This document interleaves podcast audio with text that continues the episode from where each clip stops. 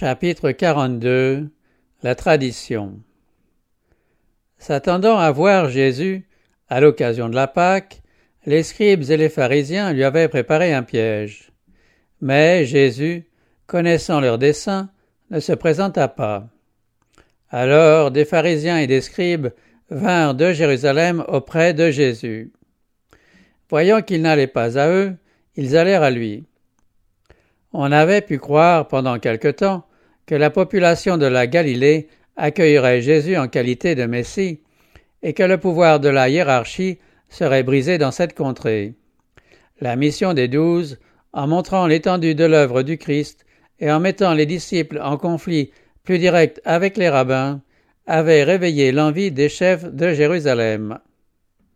Les espions, envoyés à Capernaum au début du ministère de Jésus, avaient essayé d'établir par des preuves l'accusation de violation du sabbat. Ce fut en vain. Néanmoins, les rabbins, décidés à réaliser leur dessein, envoyèrent une nouvelle députation afin de connaître les intentions du Christ et de découvrir quelques chefs d'accusation contre lui. Ainsi que la première fois, on lui reprocha de méconnaître les préceptes traditionnels encombrant la loi de Dieu. On s'était proposé, en rétablissant ces préceptes, de sauvegarder l'observation de la loi, et peu à peu on en était venu à les considérer comme plus sacrés que la loi elle-même. On allait jusqu'à leur accorder la préférence lorsqu'ils se trouvaient en conflit avec les commandements donnés au Sinaï. On insistait plus particulièrement sur la valeur des purifications rituelles. Négliger les cérémonies servant de préliminaire au repas était considéré comme un grand péché, punissable dans ce monde et dans l'autre, et l'on estimait faire une œuvre méritoire en tuant le coupable. Il y avait des règles innombrables concernant la purification. Une vie entière suffisait à peine pour les apprendre toutes. Ceux qui voulaient se soumettre aux exigences des rabbins passaient leur existence à lutter contre les souillures cérémonielles par d'incessantes ablutions et purifications. Les grands principes de la loi divine étaient oubliés, tandis que l'attention était absorbée par des distinctions insignifiantes et des observances que Dieu n'avait pas établies. Le Christ et ses disciples ne pratiquaient pas les ablutions cérémonielles. Les délateurs leur en firent un chef d'accusation. Ils n'osèrent pourtant pas s'attaquer directement au Christ, mais ils vinrent blâmer les disciples auprès de lui, et lui demandèrent en présence de la foule Pourquoi tes disciples transgressent-ils la tradition des anciens? Car ils ne se lavent pas les mains quand ils prennent leur pain. Chaque fois que le message de la vérité produit une profonde impression sur les âmes, Satan emploie ses instruments à créer une dispute sur quelques questions d'importance secondaire. Il s'efforce ainsi de détourner l'attention de ce qui est capital. Dès qu'une bonne œuvre est commencée, il y a des ergoteurs prêts à engager une dispute sur des questions de forme ou de détails techniques afin de détourner les esprits des réalités vivantes. Lorsqu'on voit Dieu sur le point d'agir d'une manière particulière en faveur des siens, on ne doit pas se laisser entraîner dans des controverses ne pouvant avoir d'autre effet que la ruine des âmes. Les questions qui nous touchent de plus près sont celles-ci. Est-ce que je crois d'une foi salutaire au Fils de Dieu? Ma vie est-elle en harmonie avec la loi divine? Celui qui croit au Fils a la vie éternelle, celui qui désobéit au Fils ne verra pas la vie. À ceci nous reconnaissons que nous l'avons connu, si nous gardons ses commandements. Jésus ne fit aucun effort pour se défendre ou pour défendre ses disciples. Il ne fit même aucune allusion aux accusations dirigées contre lui. Mais il voulut montrer de quel esprit étaient animés ces partisans farouches des rites humains. Il leur montra par un exemple ce qu'il faisait continuellement, ce qu'il venait de faire avant de l'aborder. Et vous, pourquoi transgressez-vous le commandement de Dieu au profit de votre tradition? Car Dieu a dit Honore ton père et ta mère, et celui qui maudira son père ou sa mère sera puni de mort.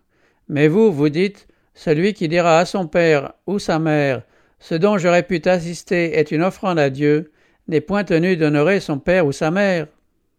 Il mettait de côté le cinquième commandement comme une chose sans importance, tandis qu'il se montrait fort strict dans l'observation des traditions des anciens. Ils enseignaient que vouer ses biens au temple était un devoir plus sacré que d'entretenir ses parents, et que donner à son père ou à sa mère, se trouvant dans le besoin, une part de ce qui avait été ainsi consacré, était commettre un sacrilège. Un fils ingrat n'avait qu'à prononcer le mot corban, vouant ainsi à Dieu tout ce qu'il possédait, pour avoir le droit d'en jouir aussi longtemps qu'il vivait. À sa mort seulement, ce qui restait était affecté au service du temple.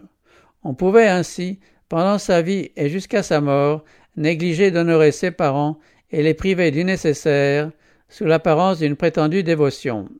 Jésus n'a jamais, ni par sa parole, ni par son exemple, amoindri les obligations de l'homme en ce qui concerne les dons et les offrandes faits à Dieu. C'est le Christ lui-même qui a donné les directions de la loi en ce qui concerne les dîmes et les offrandes. Pendant son existence terrestre, il fit l'éloge de la pauvre femme qui avait placé tout son avoir dans le trésor du temple. Mais le zèle apparent que les prêtres et les rabbins affichaient pour Dieu dissimulait leur secret désir d'enrichissement. Ces gens-là trompaient le peuple. Ils lui imposaient de lourds fardeaux que Dieu n'exigeait pas. Même les disciples du Christ n'étaient pas entièrement libres du joug imposé par des préjugés héréditaires et par l'autorité des rabbins. En mettant à nu le véritable esprit des rabbins, Jésus cherchait à délivrer de l'esclavage de la tradition tous ceux qu'animait un véritable désir de servir Dieu. S'adressant à ces astucieux espions, il leur dit Hypocrite, Ésaïe a bien prophétisé sur vous quand il a dit Ce peuple m'honore des lèvres, mais son cœur est éloigné de moi. C'est en vain qu'ils me rendent un culte, ils enseignent des doctrines qui ne sont que préceptes humains. Ces paroles du Christ étaient un acte d'accusation dirigé contre tout le système du pharisaïsme. En plaçant leurs exigences au-dessus des divins préceptes, disait Jésus, les rabbins s'élevaient au-dessus de Dieu. Une véritable fureur s'empara des envoyés de Jérusalem. Ils ne pouvaient plus accuser le Christ de violer la loi du Sinaï, puisqu'il venait de prendre sa défense contre leur tradition. Les grands préceptes de la loi qu'il avait présentés faisaient un contraste frappant avec les règles mesquines inventées par les hommes. Jésus montra tout d'abord à la foule et ensuite d'une manière plus complète aux disciples que la souillure ne vient pas du dehors mais du dedans. La pureté et l'impureté appartiennent à l'âme. Ce qui souille un homme, c'est l'action mauvaise, la pensée mauvaise, la transgression de la loi de Dieu, et non pas le fait de négliger des cérémonies extérieures inventées par les hommes. Les disciples observèrent l'emportement avec lequel les espions accueillaient l'exposé de leurs faux enseignements. Ils aperçurent les regards courroucés et entendirent les paroles de dépit et de vengeance murmurées à voix basse. Oubliant que le Christ leur avait donné si souvent la preuve qu'il savait lire dans le cœur comme dans un livre ouvert, ils l'avertirent de l'effet produit par ces paroles. Dans l'espoir qu'il réussirait à calmer les fonctionnaires irrités, ils dirent à Jésus Sais-tu que les pharisiens ont été scandalisés de t'entendre parler ainsi? Il répondit Toute plante qui n'a pas été plantée par mon Père céleste sera déracinée. Elles étaient de la terre et non du ciel, les coutumes et les traditions si brisées des rabbins. Quelle que fût leur influence sur le peuple, elles ne pouvaient résister à l'épreuve de Dieu.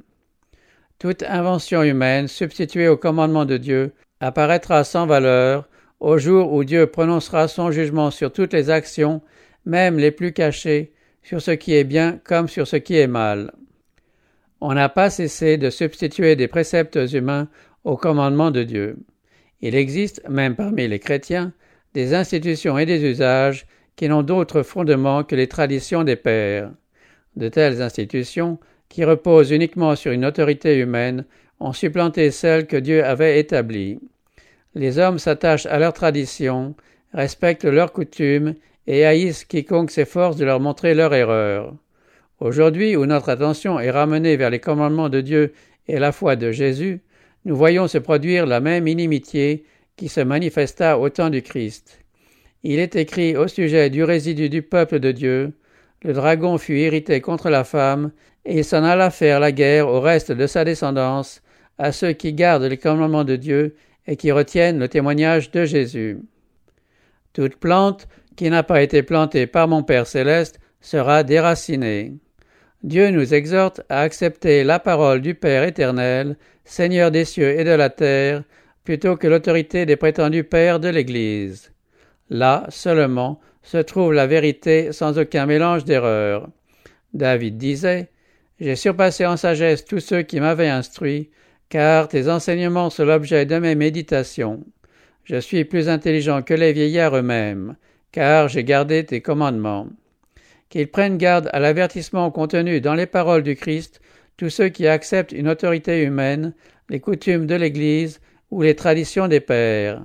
C'est en vain qu'ils me rendent un culte, ils enseignent des doctrines qui ne sont que des préceptes humains.